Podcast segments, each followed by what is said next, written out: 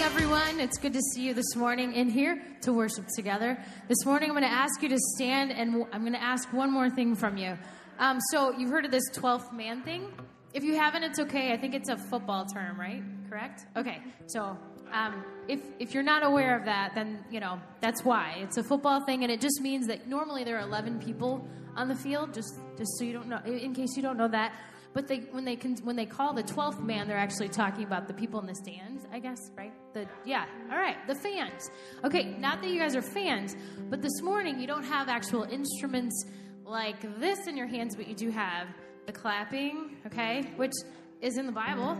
Um, so you get to use your instruments this morning to help us with this song, and we totally love if you guys would be able to sing with and clap at the same time um, as we're singing this because it just, you know, just makes the song.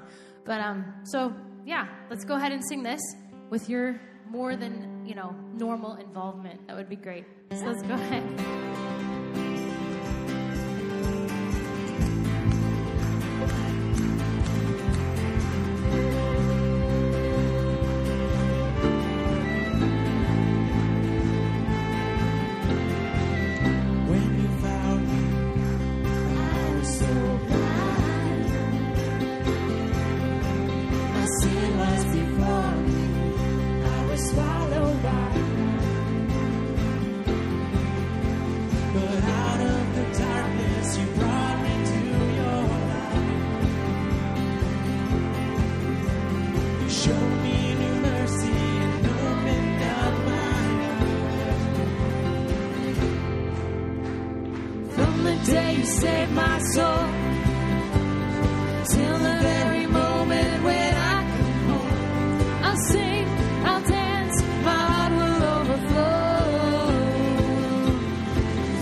Day you saved my soul.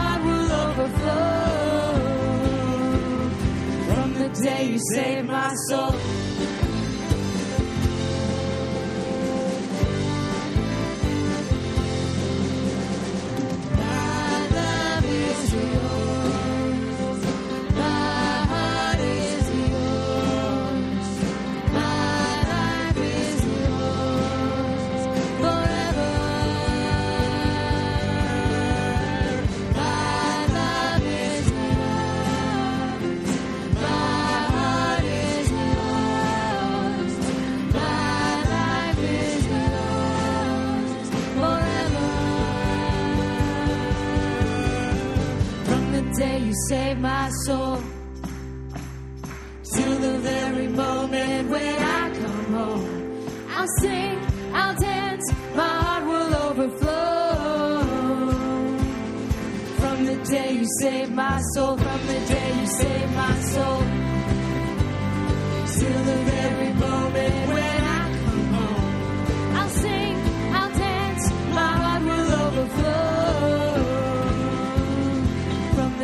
you saved my soul.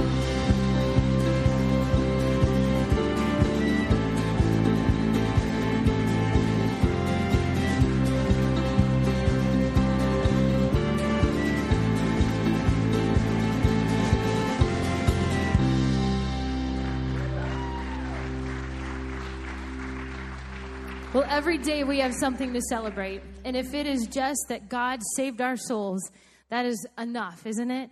Um, this morning we're going to sing this next song, and the, the beautiful, beautiful phrase fix my eyes on the things that I can't see.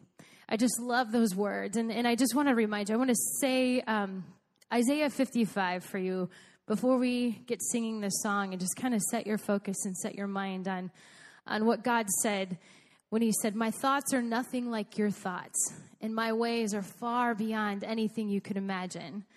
For just as the heavens are higher than the earth, so my ways are higher than your ways, and my thoughts higher than your thoughts.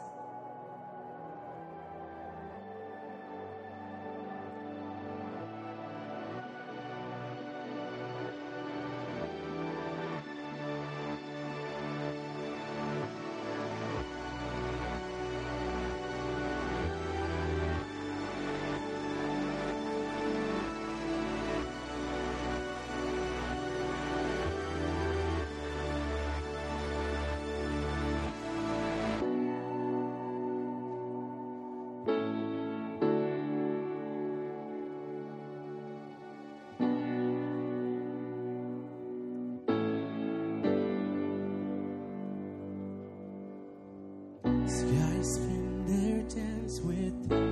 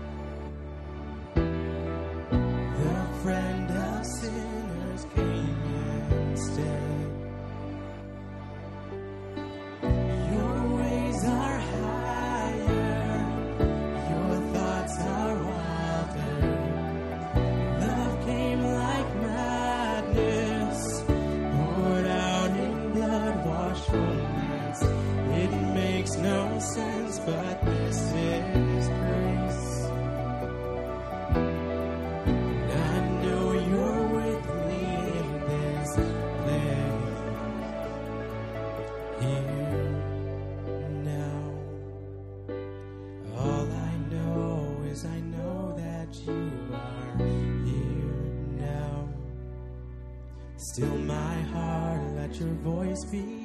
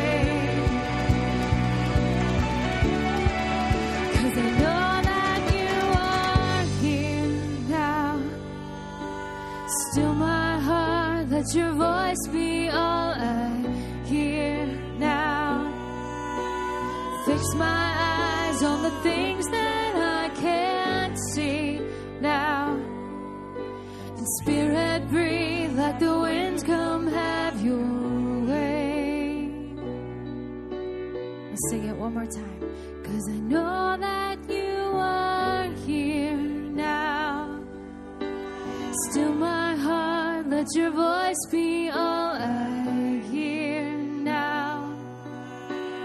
Fix my eyes on the things that I can't see now. And spirit breathe like the wind, come have your way. Dear God, we thank you, Father, that you have written our stories. And God, you have written the story. Father, you have put together such a story, Lord, that we couldn't even imagine the details in it, Father. We thank you that your ways are higher, that they're outside of the box, Lord. We thank you that you don't fit inside of our thoughts. Lord, but you are bigger than that. We thank you for the way that you work in our lives, Lord. When we see no solution, we see no way out. God, you, you know just what we need, Father, for escape, God, for solution. Lord, we thank you, Father, for thinking outside the box, God, when you offered your Son to restore the relationship with you. We thank you, Father, for, for supplying a way, Lord, that redeems us and washes us clean so that we can live in restoration with you. Lord, we thank you for that. We thank you, God, that, that we can stand here today and praise you knowing that you are Almighty God, creator of, of the heavens and the earth, creator of us. Yet you listen to our praises. And we just love that. Lord, we have your attention right now. And it's so humbling and so awesome, God, that we can stand here in your presence. In Jesus' name we pray. Amen. Please be seated.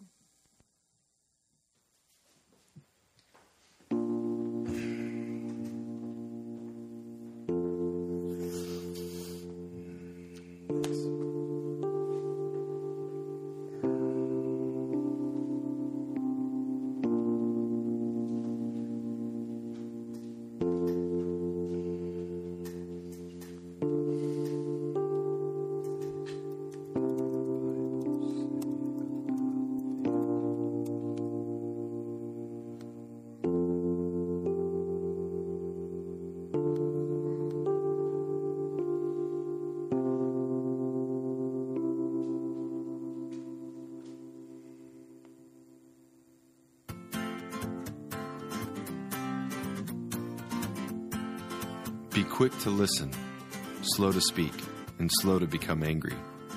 James 1 19.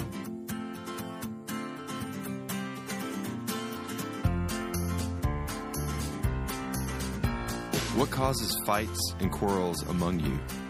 Don't they come from your desires that battle within you? James 4 1.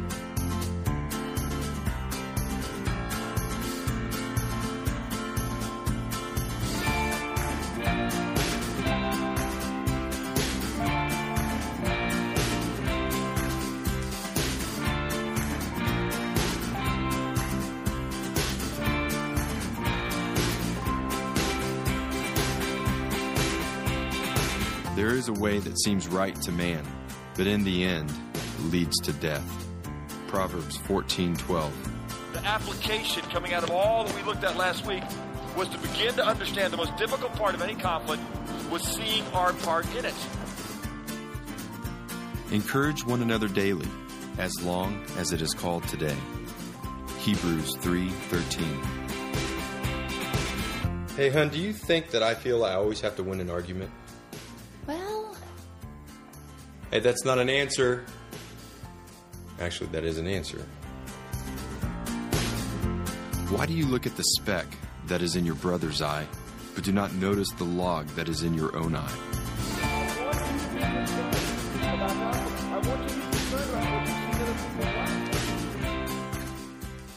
I invalidate people when I get worked up. sometimes,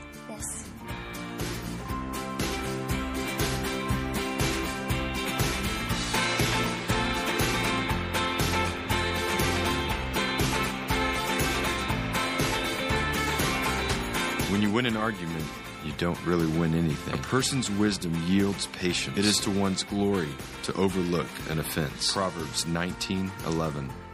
Finally, brothers, rejoice. Aim for restoration. A fool takes no pleasure in understanding, but only in expressing his opinion. Be completely humble and gentle. Be patient, bearing one Be devoted to one another in love. The one who has knowledge uses words with restraint. Honor one another, comfort one another, agree with one another, love others, forgive others, as Christ loves and forgives me.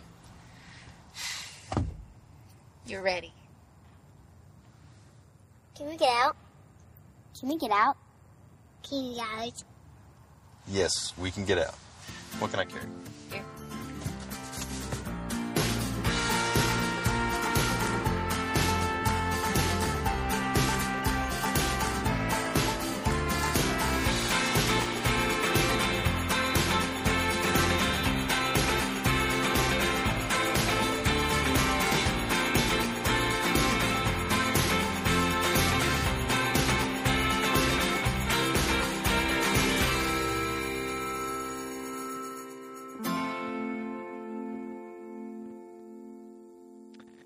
Well, it's November. We're enjoying the lead up to Thanksgiving, and in doing so, we've been talking about blessings. A lot of times we simplify a blessing as, you know, something good that's been given to us, something good that God has done to us. But sometimes there are blessings we've received that, um, well, they don't always feel great, but it's something that has truly been given to us by God and can be defined as a blessing. God blessed you with a need. God blessed everyone with a need. He planted a longing deep within our souls. It's inside of us. We can't get around it. It is irresistible, it's indelible, it's intense, it's there. It's part of our design. We cannot ignore it, we cannot remove it, and we cannot undo it. It's part of us. We are blessed. We are blessed with the need to connect. We are blessed with the desire for relationship. Now, to be perfectly honest, having watched the video, you may find relationships and connecting sometimes more of a burden than a blessing. But I'd like to start this morning by looking at the blessing side of connecting through relationship. Genesis chapter 1, verse 26 and 27 says, Then God said, Let us make, make mankind in our image, in our likeness, so that they may rule over the fish of the sea and the birds of the sky and over the livestock and all the wild animals and all the creatures that move along the ground. So God created mankind in his own image. In the image of God, he created them. Male and female, he created them.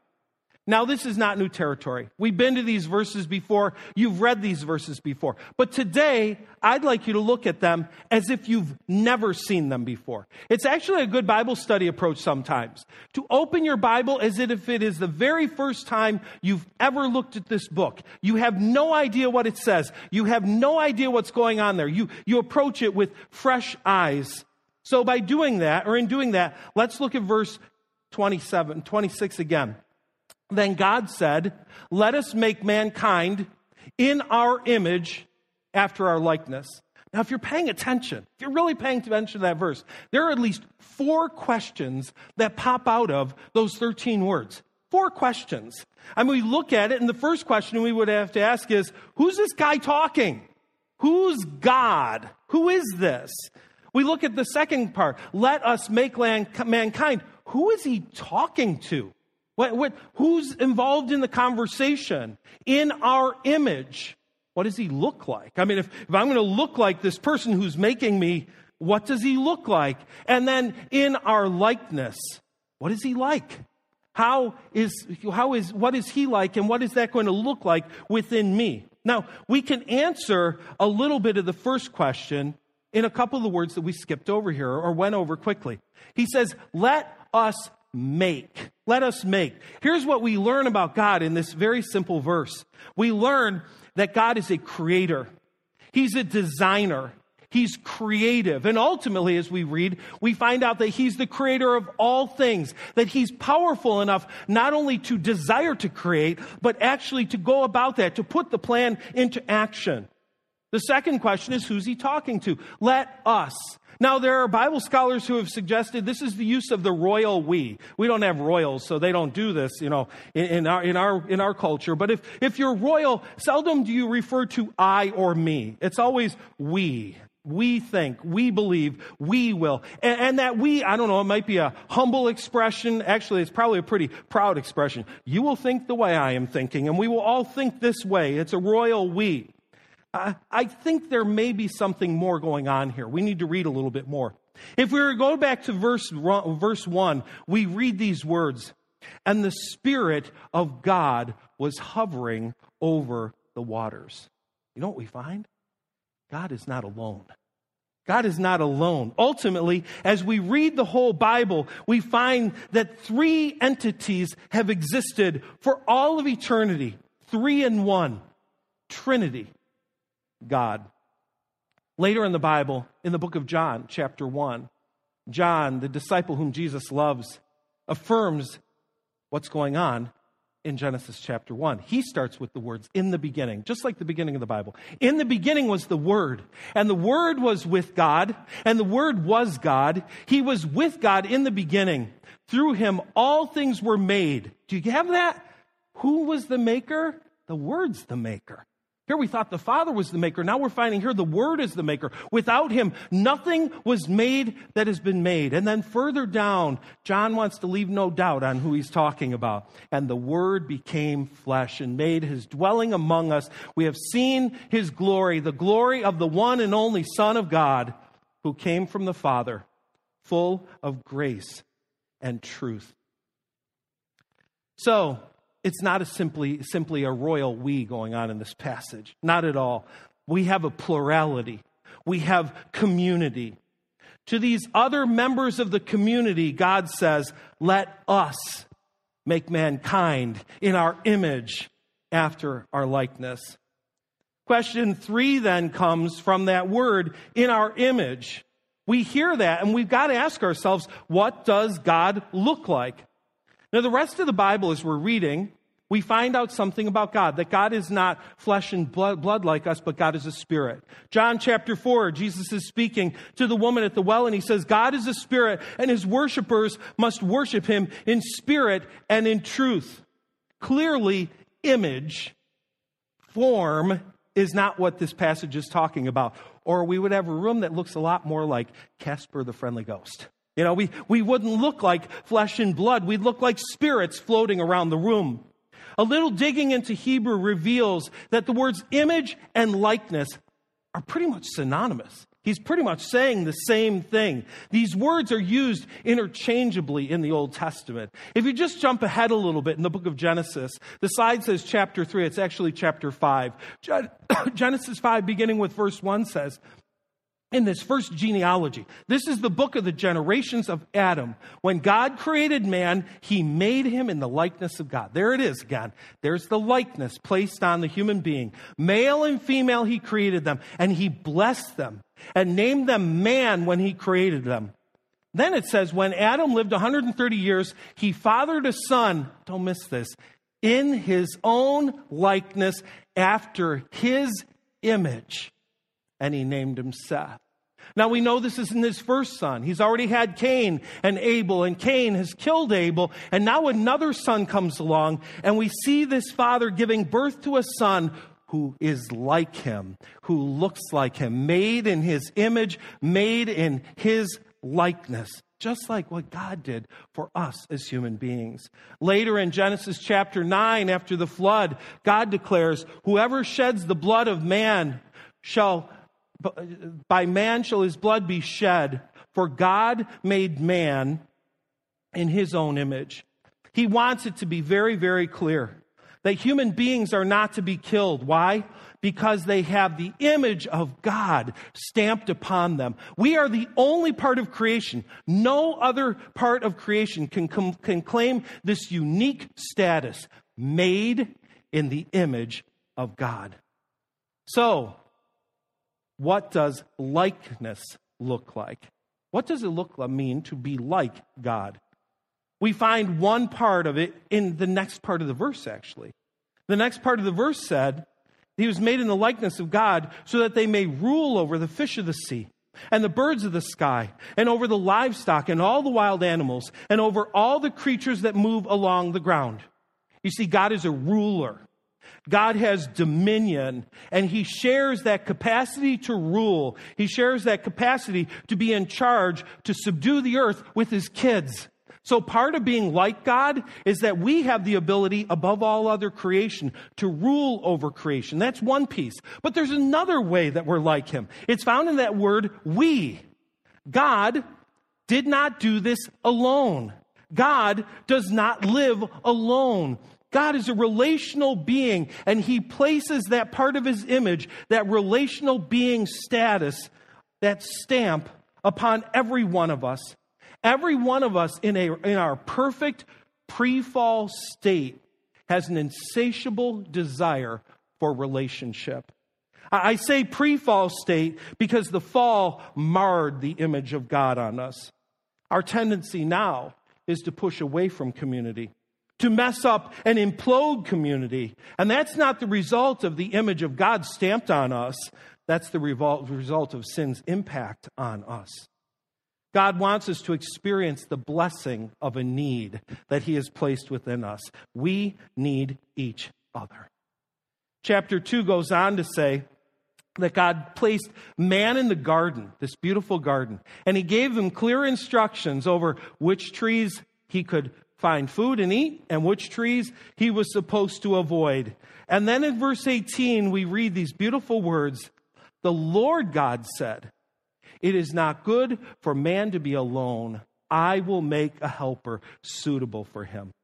Think about that. God said Adam was alone. We have a tendency to kind of spiritualize in our relationships, don't we? We have a tendency to say things like, God is all I need. I don't need human beings. I don't need anyone else. I have God. God and Adam existed, and God said, It is not good for Adam to be alone. God referred to man without another person with whom to connect as alone.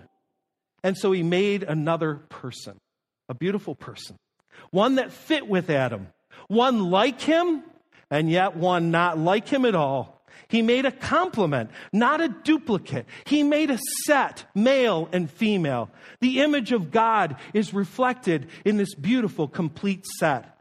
This is part of the reason that marriage was designed by God as an exclusive union between one man and one woman.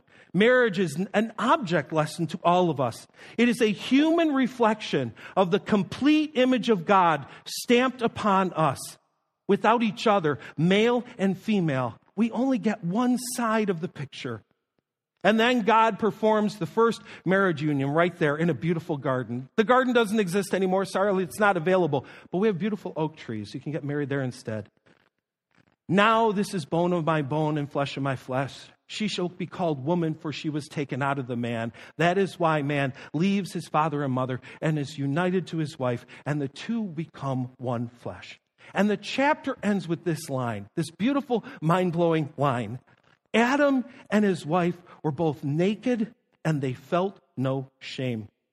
This is the ideal for every human relationship fully known, fully loved fully known, completely accepted, fully known, fully loved. How far we have fallen from the ideal. Rather than being naked, rather than being exposed, we hide and we cover up. Rather than feel no shame, we live in a consistent low grade state of guilt and regret. Relationally, God wants two dynamics at play as we live our otherwise lonely lives. First one, he wants us to share refrigerator rights. I, heard this from someone else and I love it. I'm taking a different direction, but I think it's a great idea, okay? We share refrigerator rights. Ever had someone come into your house and just open the fridge? They just walk in and crack it open. I mean, you come into my house, you open the fridge, you'd, you'd look at the top shelf way in the back, and you'd see things that we've owned for a while. We'll use them sometime, but I won't let Kim throw them away. They're up there, they're waiting. Come down a little further, you'll see some containers that Kim thinks we should throw away, but I keep saying one more day, one more day, one more day. And then the blue thing happens, and I go, okay, it's time. So someone comes into your house and they start inspecting, they start looking. Maybe as they're looking, they come across that item that you bought just for you. That item that you're going to eat late at night by yourself and you're going to enjoy it. And you see them eyeballing it and you're going, no, no, no, no, no. Please, please, please, please don't go for that. I, I don't know about you, but if somebody comes into my house and opens my fridge, a major league ick factor goes up. I'm not crazy about this. Now, I know some of that's my own junk. I came from a family where there were certain places that were expressly forbidden to go in our house without permission. You did not ever go in my mom and dad's room, ever. I mean, ever. You get caught in there, death penalty. It's over, done. You never went in my mom's purse. To this day, I have no idea what's in there. I have no idea what it looks like. If she said, go get my purse, I'd say, this is a trap. I'm not doing it. And you did not go into the fridge without permission. You didn't just go there. It was not allowed. I remember my dad one time saying, Go up to my room in my top drawer and get whatever it was. And I'm walking up and I, I you know, I cross the threshold into the room waiting for the lightning. And I walk over to the drawer and I open the drawer and it's like, it's like Raiders of the Lost Ark. I'm opening the Ark of the Covenant and I'm looking in, waiting for my face to melt off. I'm not supposed to be doing this. This is bad news. It was only well into our teens that we were allowed to go rummaging through the refrigerator. If someone's going to come to my house and they're going to go into my fridge, two dynamics have to be at play. First one, you better know me pretty well. You better know me. I better know you. There better be some relationship going on there. There's a, there's a comfort level that says what's mine is yours. Go ahead, help yourself. I don't need to serve you. We're friends. Go ahead and do this. So that's part of what's going on there. There's another though. I've given you permission to go there. I've said it's okay to go ahead and open up that door. If you presume it's okay to go there and you're standing there and you feel an icy chill, that's not the wind coming from the freezer. That's from the death glare coming from across the room. You don't go there without permission. It's a real blessing from God when we share a relationship with somebody with whom we share refrigerator rights. Do you have a friend in your life, someone with whom you have refrigerator rights. God wants us to develop some relationships in our lives where we give refrigerator rights to someone else. A relationship where we freely share not only what we have, but who we are. And a relationship where we've given the other person the permission to go there. So, does that person exist in your life? Do you have a friend who has refrigerator rights? There's another dynamic that God wants at play in, our, in some of our relationships, and that is that we are barefoot buddies. Now, let's face it, feet are some of the ugliest things on the human body. If I said today, take off your shoes, show them to your neighbor, uh, you probably quicker leave and go to grace than show your feet to another person. It's one of the saddest things to watch your kids grow up. Of all the things, I'm going off to college, all that sad, but the changing of their feet. I'm telling you what, when they're babies laying on that changing table, they don't remember this. But I'd change their diaper and then I'd grab their little leg and take their little foot and I'd do that on their foot. Oh my word, and they just giggle. the best thing in the world. Um, and then, and then, and then the 13th birthday happened. And never again did I dream of taking that little foot and going, no stinking way. Oh, a baby's feet. A ba- I know, right? A baby's feet are precious. They're beautiful. There's nothing as sweet as baby's feet. Now, you want an experience this afternoon? Here's what I want you to do go home and Google the words ugly feet. I'm not kidding. You know, I, this is this is wild. Don't do it too soon after lunch, over lunch. I mean, you know, just wait a little bit. You know, I, I did this. I was expecting maybe some long toenails, maybe some excessively furry feet. I didn't know a strange toe or two, something like that. Oh my word. These images initiated, they activated my gag reflex. I'm just looking and going, ick, yuck, no. So, can I show you one of the worst ones? Here you go. Brace yourself. Here it is. I warned you. No, actually, this, I, can you imagine having those feet? Anyway, no, but I'm serious. I'm serious. You got to go look these things up, man. They are gaggly, gross, and disgusting. They're hideous. Who's seen your feet? Seriously. With whom do you have such a level of comfort that they've seen your feet? Warts, corns, bunions, and all. Who's seen your feet? God wants a few people in our lives who don't just know the good about them that we share, but they know the ugly, the dark side, and the dirty. They know it all. And there's a degree of mutuality there. It's not just that they've seen your feet, but you've seen theirs as well.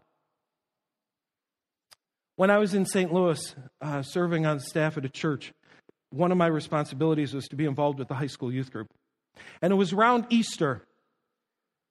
And uh, we were going through the Easter story.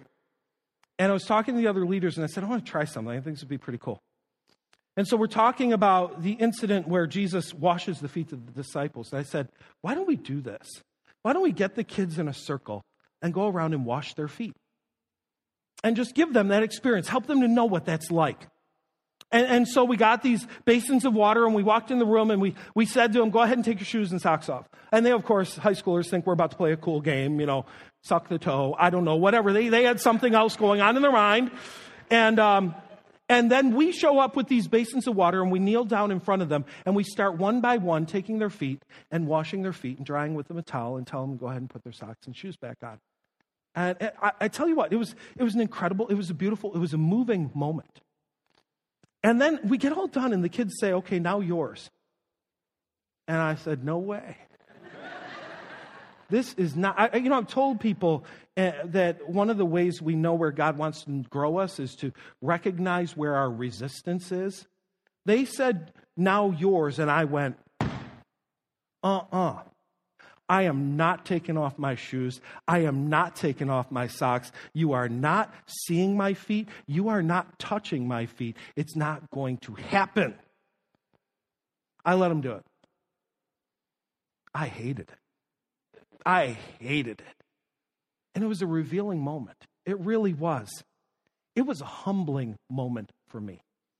It was more humbling to let them see and touch and wash my feet than it was to go around and wash the 60 feet that were sitting in the room. Far more humbling. So here's the thing God wants you, not with the whole world, but with a few safe people to open the fridge of your life and to take off your shoes and your socks and let them see your feet. Do you have that? Do you have that relationship with anybody in your life? Let me, let me start with the most fundamental relationship. If you're married, do you have that with your spouse? Adam and his wife were both naked and they felt no shame. Are you there? Does your spouse have permission to open the fridge of your life and snoop around? Is there a level of openness of sh- and sharing that's what's mine is yours? Who I am is yours? I don't want to give too many examples here because I really want the Spirit to be the one doing the bumping on this and, and not examples. But, but just one. Does your spouse has, have access to your technological world? Can he look at anything that's on your phone at any time? Can she walk over and look at anything that's on your computer? Look at your email, look at your web history prior to editing? Can they look at it? I know some of you, I've been here, all right? Some of you use this lame excuse. Uh, well, you know, I have sensitive emails on there, work, blah, blah, blah. To the best of my knowledge, none of you are CIA operatives. Having said that, I guess you're a pretty good operative. I don't know. But nonetheless, nothing is so sensitive that we can't share it. What's the secrecy all about? What's the hiddenness all about? Why is your fridge off limits to the one person to whom you said better, worse, richer, poorer, sickness, and health? What's mine is yours. What's yours is mine. Why are you saying, but not there? God blessed you the day you were married with a person to share life with, share everything with. He blessed you with the need for relationship. Enjoy that blessing. Share that blessing with the other person. Beyond your spouse, are there people who have access to the fridge of your life? People with whom you share, people who have that kind of openness. So let's move on to feet. Who's seen your feet? Who's taken a really close look at your feet? Who have you allowed to wash your feet? Not literally, but you let them serve you because you needed to be served and you said it's okay, even though I feel humiliated. With whom are you vulnerable? With whom are you mutually vulnerable? Now, I'm going to say this is going to require some discretion. You really got to think this through. We're not vulnerable with everybody. We don't open the fridge to everybody. We don't take off our shoes with everybody. You got to be careful with the person with whom you are removing your shoes. Make sure that it's not a person with whom you'd like to remove more. Do you understand what I'm saying? Do you get my drift? Too many affairs start with an inappropriate level of sharing between two people who sensed a potential attraction. Beware in that area. Both refrigerator rights and barefoot buddies require the same quality safety. Safety. They need to be safe people, safe with your vulnerability not to share what you've said inappropriately with someone else. Safe with your exposure, not to take advantage of your openness.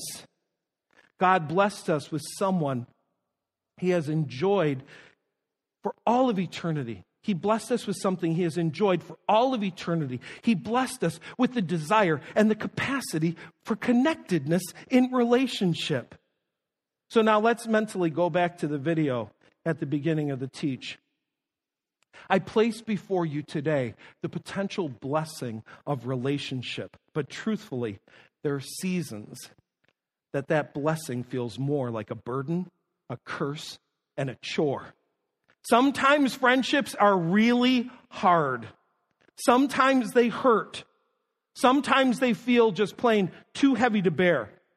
Many of us here today are walking wounded. We've been stabbed, we've been ambushed, and we've been burned. We've tried friendship and we've decided it is safer and more comfortable to go it alone. We're people who have claimed the theme song of our life from Simon and Garfunkel I am a rock. I have no need of friendships. Friendships cause pain. It's laughter and it's loving I disdain. I am a rock. I am an island. And the song ends with these words And a rock feels no pain, and an island never cries. I got to tell you, there are seasons I have lived this song. I've been there, and I know you have too. A rock may not feel pain, but a rock never knows the blessing of connectedness. An island may never cry, but it also never takes the risk for the reward of relationship.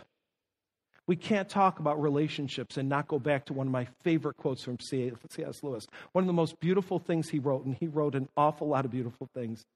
To love it all is to be vulnerable. You got that? Love isn't a feeling. Oh, gumdrops, lollipops, unicorns, rainbows. to love is to be vulnerable. Love anything, and your heart will certainly be wrung out and possibly broken. Has anybody warned you about that before? We all think it's about big hugs. You might be wrung out and possibly be broken. If you want to make sure of keeping it intact, you must give your heart to no one, not even an animal. Beaker, the dog's not going to cut it. It's just not going to cut it. Not even an animal. Give it to no one. Wrap it carefully around with hobbies and little luxuries. Avoid all entanglements. Lock it safely in the casket or coffin of selfishness. But there, in that casket, safe, dark, motionless, airless, it will change. It will become unbreakable, impenetrable, irredeemable. Friendship is a blessing, not a chore. But it doesn't mean it won't be hard. Friendship is a blessing, not a burden, but that doesn't mean we won't feel some heaviness. Connectedness is a blessing and not a curse, but that does not mean that we will not be hurt. I bring you back to these words again that we used earlier this year. For every one of us, we need to fight for connection. Fight through, fight to be connected, fight to be connected with other people in your life. God stamped on you His image of connectedness. The stamp of relationship from God is upon you. Fight for connection, fight for it. God blessed you with a need. Your deep desire is to move from isolation to intimacy. Connect with wholeheartedness. Dive into the blessing of connectedness. We get to talk to God right now, with whom we share a connection all the time. Let's talk to Him. Father in heaven, it is, on one hand, easy to talk about the theoretical blessing of friendship when we remove it from the context of the real world. When we don't think about disagreements and arguments and betrayal and all those other things that potentially could take place in a relationship. Nonetheless, God, you have placed within us a longing to connect, not only to connect with you, but to connect with other human beings. I pray that we would begin like the guy in the video, drawing the big circle and realizing the problem starts here. Let us not, in the process of fighting to be to connect, be so quick to accuse and try to fix the other person, but to look into our own hearts, to look into our own actions and ask, in what areas am I closing my fridge? In what areas am I covering my feet? And not allowing that other person into my life where I can share deeply and intimately.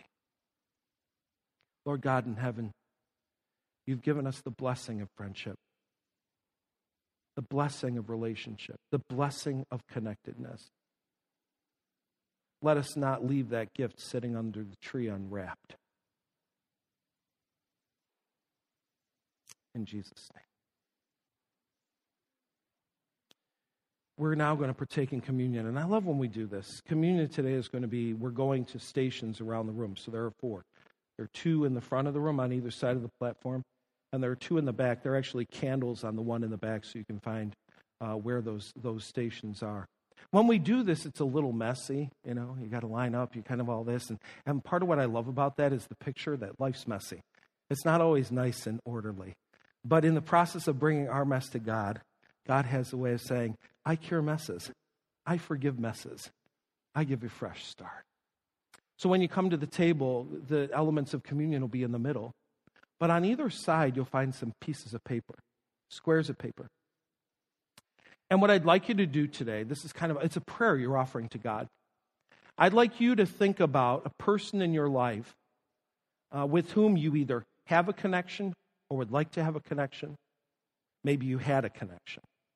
So maybe you'll use this paper today to write a name on this of a person for you, a person you could say, they are a real blessing from God. And you just write that name down as a way of saying, Thank you, God. Maybe there's brokenness, real brokenness, and you're saying, God, um, I would love to see this relationship restored. And so you're laying that before God and saying, God, here this is. Maybe there's a person you've been thinking, I'm ready to let him open the fridge. I'm ready to take off my shoes, and I'm scared. And you're just going to write that name there today and say, God, help me in the process of forming this relationship. Maybe you're writing your, your own name in, in relationship to your spouse, and you're saying, My goodness, I'm part of the problem. Maybe you're writing your spouse's name because you're saying, No greater gift has ever been given to me than this person right here. But you're going to write a name, and you're going to lay it there on the table as a way of giving that prayer to God, and then go ahead and take communion. Before we do, I want to read a passage of scripture to you that talks about relationships. It's beautiful. The Bible says in Romans chapter 12 For by the grace given me, I say to every one of you, do not think of yourself more highly than you ought, but rather think of yourself with sober judgment in accordance with the faith God has distributed to each of you. Love must be sincere. Hate what is evil, cling to what is good. Be devoted to one another in love. Honor one another above yourselves.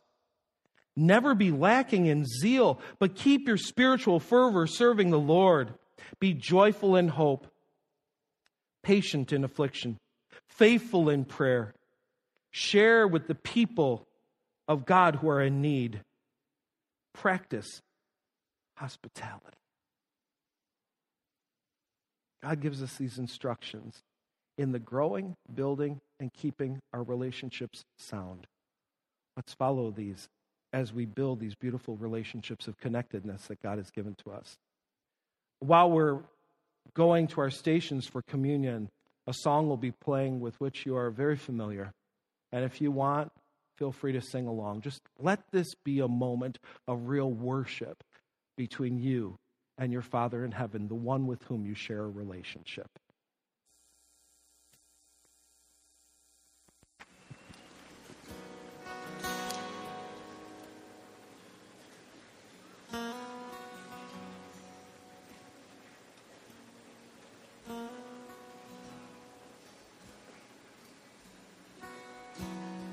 He is jealous for me. Blows like a hurricane.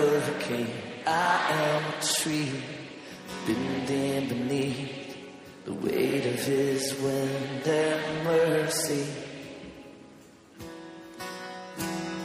And all of a sudden, I'm unaware of these afflictions eclipsed by glory.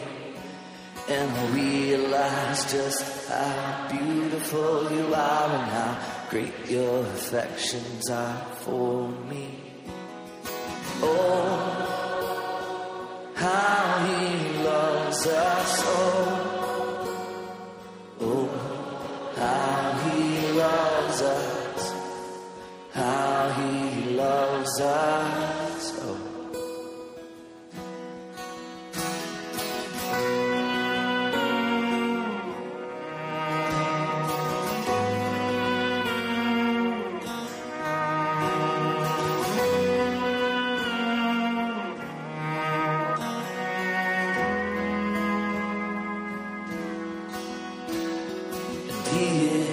Jealous for me. Blows like a hurricane. I am a tree bending beneath the weight of his wind and mercy. when all of a sudden I'm unaware of these afflictions eclipsed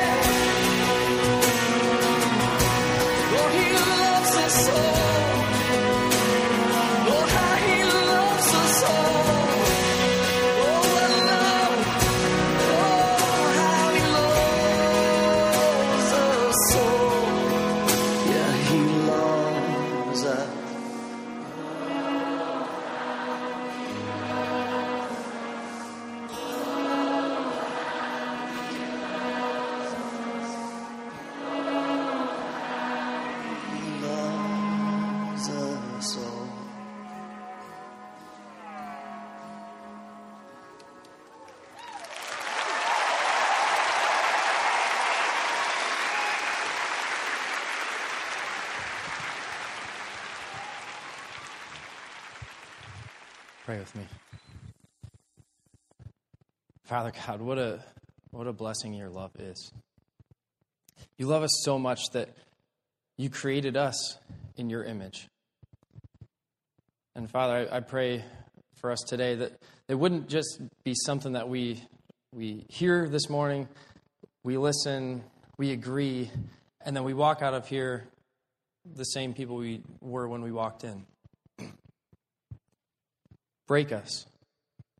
Help us to see the people in our lives who we need to allow to have refrigerator rights, who we need to allow to see our feet. Give us the strength to and the courage to be able to take that leap of faith. Because, God, you did it for us. And we pray this in your name. We love you. Amen. This morning, uh, as our servers come to receive the morning offering, we've got a couple quick announcements for you. The first is a student announcement. The Gearman family has graciously and dangerously um, agreed to host a Thanksgiving dinner for Revive for our high school students. So next Sunday, our high schoolers won't be meeting here. Now, the reason that I'm saying that, um, they're going to be getting some more information tonight, and we've already had some students agree to bring a plate uh, because the Gearmans are taking care of turkey and we've got some other stuff going on. But we've already had some students agree to, yeah, I'll bring a plate. Now, what I know that means is that, yes, I will ask my mom or my dad or grandma or grandpa to make a plate and I'll just bring it along. So I just wanted to give you parents a heads up so you can ask your high school student, hey, did you agree to make something? Because I need to know now. All right. Uh, so again, that'll we'll meet in Rivers Edge, and they'll get more information on that tonight. Uh, but again, that's going to be a really cool opportunity. So uh, I do need to ask Gearmans, do they have refrigerator rights when we when they come over? Absolutely. All right. um, also, next Sunday. we're going to do our second annual turkey bowl. All right, so right after second service, we will head over and meet at the junior high. Uh, we'll give you a little time in between, so if you want to quick go grab some food and come over, uh, we'll meet over there at noon. We'll have everything set up. We'll have water. We'll have all kinds of stuff over there, and it is for everybody. So if we have enough people, I'd like to get two games going where we could have one for us big competitive people, and then another one for the the little ones, so that we're not bowling them over and and crushing their their fragile bones. So. Like you did last year. Like I accidentally did once last year, yes. Like you did last year. You can remove the accidentally. No. He's wearing a Rams jersey, folks. Come on. What are we going to do with this? Anyway. So, we're, we're going to do a little uh, interactive announcement here because one of the things coming up here, we have um, our whole Revent Christmas event, and they're going to have all these different things going on. So, you're going to be hearing a lot over the next few weeks about how you can get involved, the gifts you can give out, the interactions that you can have. And one of them you can actually get started with now. You might actually use this, um, for example, with Thanksgiving coming up. You're going to see some people you wouldn't see otherwise. So this is something that you might think to initiate with people. There are these two boxes, and they're sitting back on the tables at the back. And Brian's mother explained all this to him perfectly. And so we're going to find out how well he does. So, what's this box? This box is filled with, with the prayer cards that we promised would be available uh, this week. And so, what you're going to do is you, you can grab one of these prayer cards. There's some with envelopes, there's some without, there's all kinds of different designs. So, there's more crafty ones and there, there's some more straightforward ones. Uh, but basically, what you're going to do is you're going to grab one of these. And whoever you think might need prayer on Christmas Day because Christmas isn't uh, the best time for them, you can go and give this to them. So, uh, just ideas. I mean, maybe you know someone who's sick and maybe they're worried that this is going to be their last Christmas, or a family member who, um, or a friend who has someone in their lives like that. If you're a teacher, maybe you know a student who um, is going to have two Christmases this year for the first time because their parents split up. Uh, this is a really cool opportunity to where you can bring them a card and just say, hey, we want to pray for you. Uh, and again, so they can do it anonymously. They can write their request right on the card, uh, and then we'll move on from there. So you're going to give the card to them. You could either on the spot ask them to fill it out, or say, "I'll be back in a couple days to get the card if you want to do it." And um, you know, I, it's been my experience, especially with people who are going through pain, that um, they generally do not resist prayer or the opportunity to be prayed for. They truly, if I can say this in light of the series, feel blessed when someone says, I'd love for you to pray. And the idea that someone in your church is actually going to be praying directly for them on Christmas Day is really moving. So I didn't mention this earlier, but the instructions are right here on the inside of the box in terms of what to do. Then you have the empty box over here. So that is. So once you've given the card to your friend or family member, whoever it is, and they return the request to you, uh, you'll deliver it back and you'll bring it we need it by december 20th and you'll bring it back to this empty box which will be on the other side. Uh, you can drop the request in the box and then if you want you can grab one of these smaller cards that'll be sitting right on the ledge on the inside of the, of the empty box. And you can grab this and again just write something write a little note that let, allowing them to know hey yeah i delivered your request. I um, we're, we're going to have a team praying for you. So, again, it gives you the opportunity for a second contact with that person to give them affirmation that, yeah, I did do this. I did mean it. It's not just something that I threw out and forgot about. No, there, there are going to be people on Christmas Day who are um, going to be praying for, mm-hmm. for your need. So it's kind of it's kind of mini bookmark style, style. They I mean they may use it as a bookmark. It's it's looped so that they can go ahead and hang it on their tree maybe if they want. But just that reminder again that there's someone out there on Christmas Day that's caring for them. So then the question that came up during the first service that we did not know the answer to was who's doing the praying. So we have a team of volunteers who are going to be uh, doing, taking all the requests and praying on Christmas Day for, for these people. Now, we are still taking volunteers for that. So if you want to get involved, uh, just come and find one of us. Uh, I know um, Kim Papp is one of the uh, leads on this on this uh, part of it. So if you want, again, come find us. And again, December 20th is the deadline to get all these in. So after December 20th, uh, we'll get these distributed uh, quickly, so that again on on uh, Christmas morning, like say say you wanted to be involved in this, and you could you could literally sit down, and the first thing you do on Christmas morning is sit down with your family. It doesn't need to just be mm-hmm. something you do alone. Uh, you could sit down with your family and pray uh, for whoever it is. For before we rip open the gifts, we're actually going to go ahead and pray, pray for this person. Yeah. So, yeah, it can be a, a really beautiful opportunity. I admit, you know, there's a bit of risk involved in it, right? You're going to somebody and saying, I know life's been hard lately. I, I'd love to give you this gift of praying for you. And if you let us know, you know, and for some people, it may be as simple as they just put their name on it or a general idea, something, but some way of saying, This is the burden on my heart. And we get that chance to pray back. So, again, if there's confusion about it, do feel free to talk to Kim or, or one of our um, one of our Christmas people, and they'll be glad to explain you uh, explain it through and to offer you that opportunity to be involved in volunteering to pray. So let's stand together. Uh, I came across this really beautiful blessing this past week, and I, I thought I would go ahead and use this as our, our benediction today as we were in this series of blessed. Uh, I'm going to have to read it. I don't have it memorized yet, okay? May God, who dwells within us, be forever free to reach out to the God who dwells among us, that together we may reach out to the God who dwells beyond us, among us, and within us. And so may our God bless us always. In the name of the Father, the Son, and the Holy Spirit. Amen and amen. You enjoy your week.